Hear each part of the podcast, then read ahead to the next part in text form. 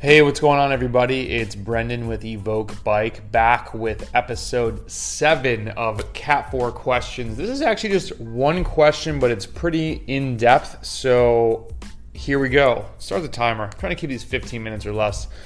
Um, this one might get a little verbose, but I want to give you the full overview. And there are some things that depend on kind of where you're at in your endurance life, of how long you've been doing this sport or running or whatever.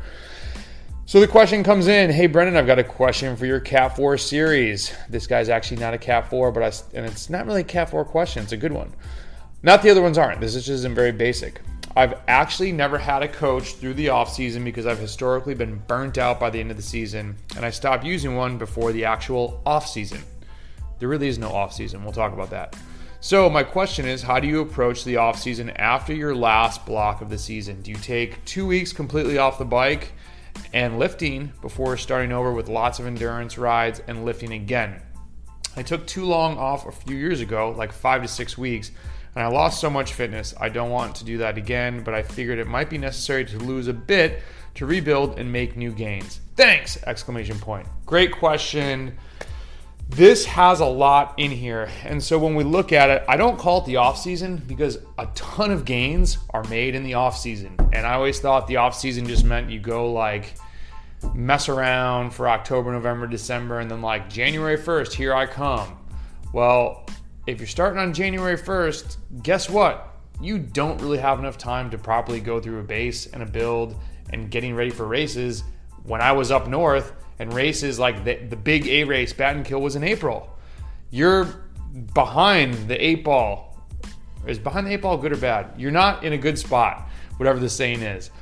But now that I live in the southeast, people are racing in February. You want to have the creative juices flowing of what your next year is going to look like because you really need to start the work in October. Um, I don't take two full weeks off um, even though I ride a ton, you really only need to do two weeks off if you like did a grand tour. If you did, you know, insane training. I ride a lot, but I, I rest a lot.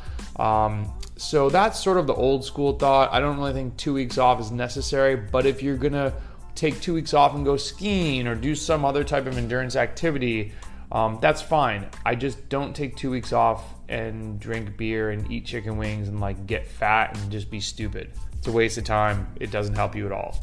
I've done that. It, it really doesn't help you. Um, so also do before starting over with lots of endurance rides and lifting again base miles and I, I should actually go back and read the article that i wrote about this base miles are super important it's endurance, 75% FTP, max at like 80, 85%. You're cruising, you're chatting, but that's not all you want to be doing.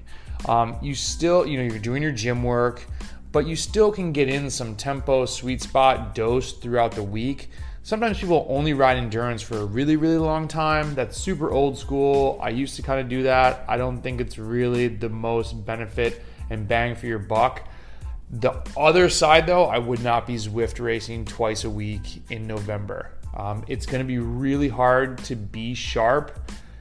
You might make it till May or June, but later in the summer, it's tough to carry that all the way through. And I think you really need to look at like the training density, how intense you're going, how often, more so than just CTL, ATL, TSB that everybody loves to be obsessed with. That's a good blog. I think that's still one of my best blogs. Uh, why being obsessed with CTL can ruin your race season.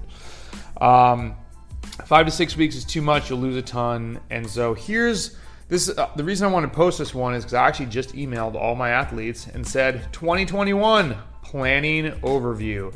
Um, people that have been with me for a while know I love to plan. The new athletes are like, dude, 2021 like I'm barely getting into the off season. And then we've had these conversations. I kind of drop the seeds of what we're doing so people know like where their ship is going. If you're kind of just like blindly going down the uh, ocean, whatever, it's harder to, to really stay motivated.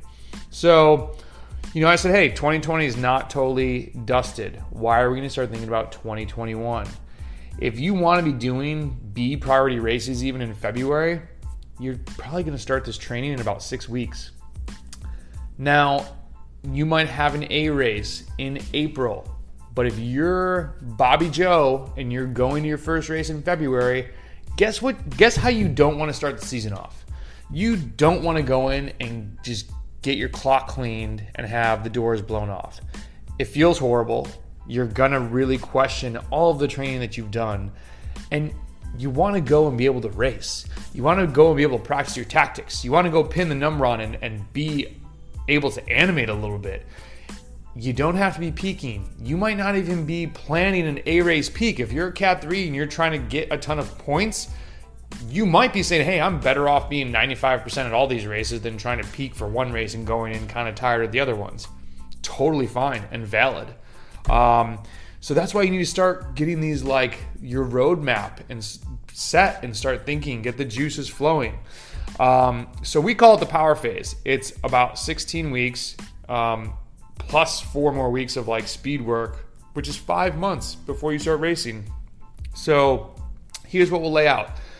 We do linear progression lifting. I lift during the race season now. I always used to lift in the off season. And then after a month or two, when I'd stop lifting, I'd just be, I wouldn't be able to have that like monstrous turning over the pedals. I think that lifting helps you not only with, you know, everyone says sprinting and really hard efforts. Dude, FTP work, high torque work. Um, you want to go do a 5x5 VO2 max, and when things get like really grisly at three minutes and 30 seconds, and you got to bang out this last 90 seconds, and you can like mentally just start churning a gear, that's strength work. That's not riding a bicycle. That's the stronger you are, the more watts you will put out. I'm convinced. Um, I know the literature is divided, but I can give you a ton of athletes that are like, dude, I miss it when I start skipping the gym. And it's tough. It's tough to do it all year because we love riding bikes. Um, you'd rather be outside than inside, but going inside will help you be stronger outside. I'm telling you. So if we start the foundation in October, you know, do B and C races in February. If you live up north, slide that out a little bit more. If you live up north and you have snow, you also need to be thinking more like how long can I ride a trainer for? There's to be a lot of indoor riding. Um, so again, race ready does not mean that you're peaking with, you know, the idea of absolutely shredding. It means toeing the line and being ready to be competitive. There's a big difference and you want to just toe the line to be competitive because you want to make it through the whole season. You still want to be able to race in September if you want. You gravel stuff is into the fall. Um, so if we break it down into four groups: a foundation, a build, what I'm going to call a raise, or you know, know, there's a ton of different words you could use, and then early races is the fourth stage.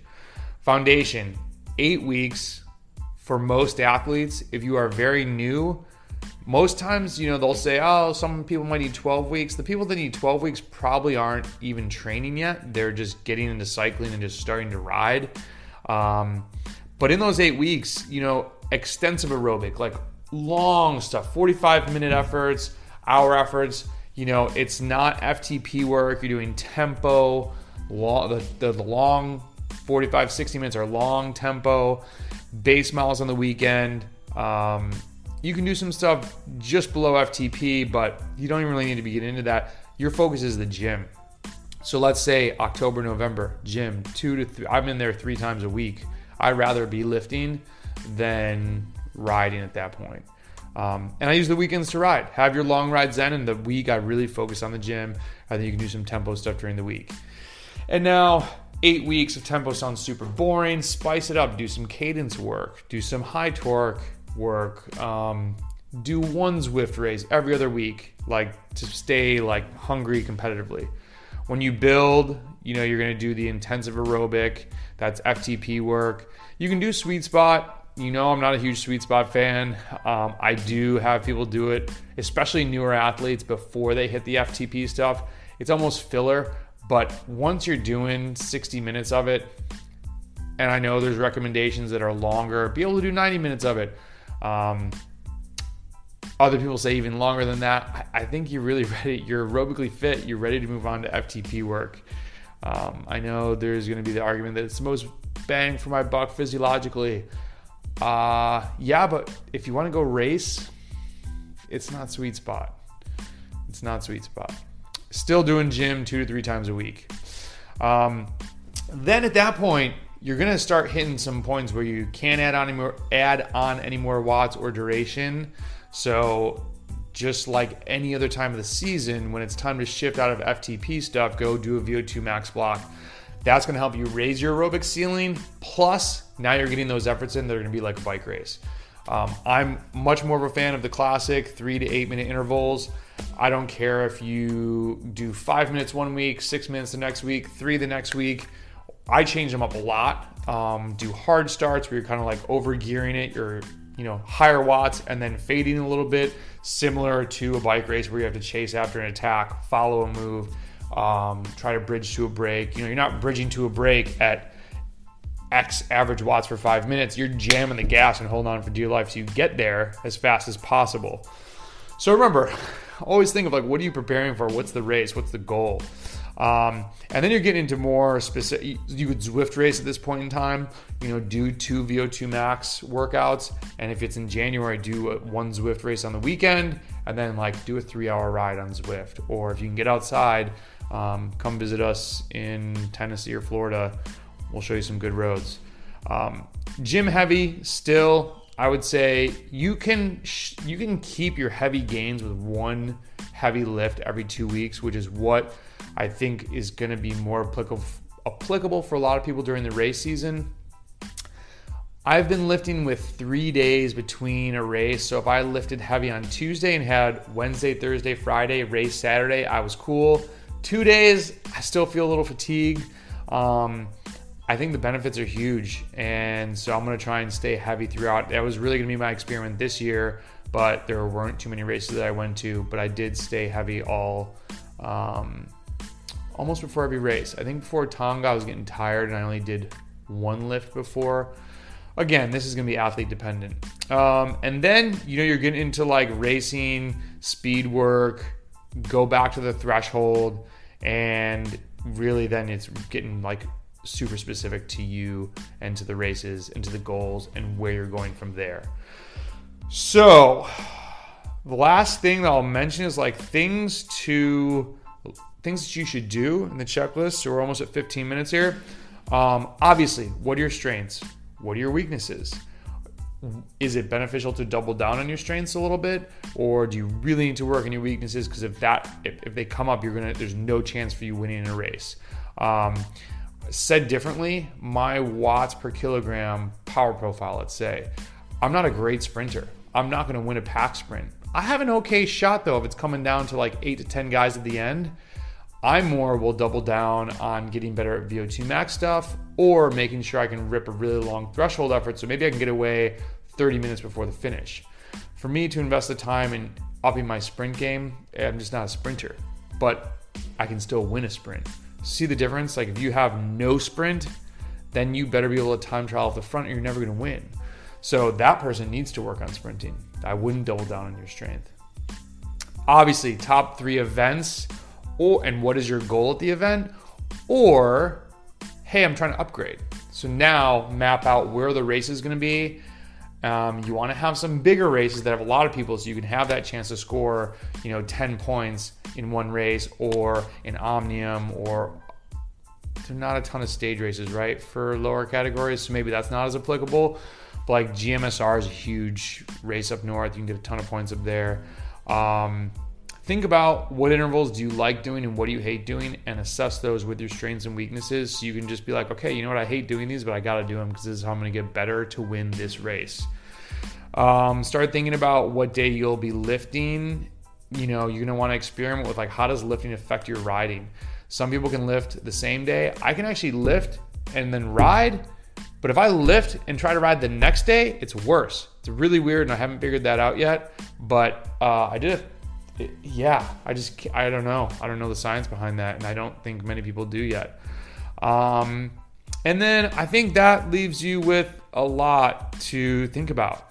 But you really want to start thinking about 2021. Um, plan it. There's no reason not to. You'll only set yourself up to be in a better position to have success and hit your goals. You know, this is this is the time to do it. Um, if you have questions, hit me up, Brendan at Evoke Bike. Obviously, we've got all those blogs out there, evoke.bike slash blog. hit us up. Please like the video and subscribe to the channel, but most importantly, share it with one person. Jack, thanks for the question. 15 minutes on the dot. See ya.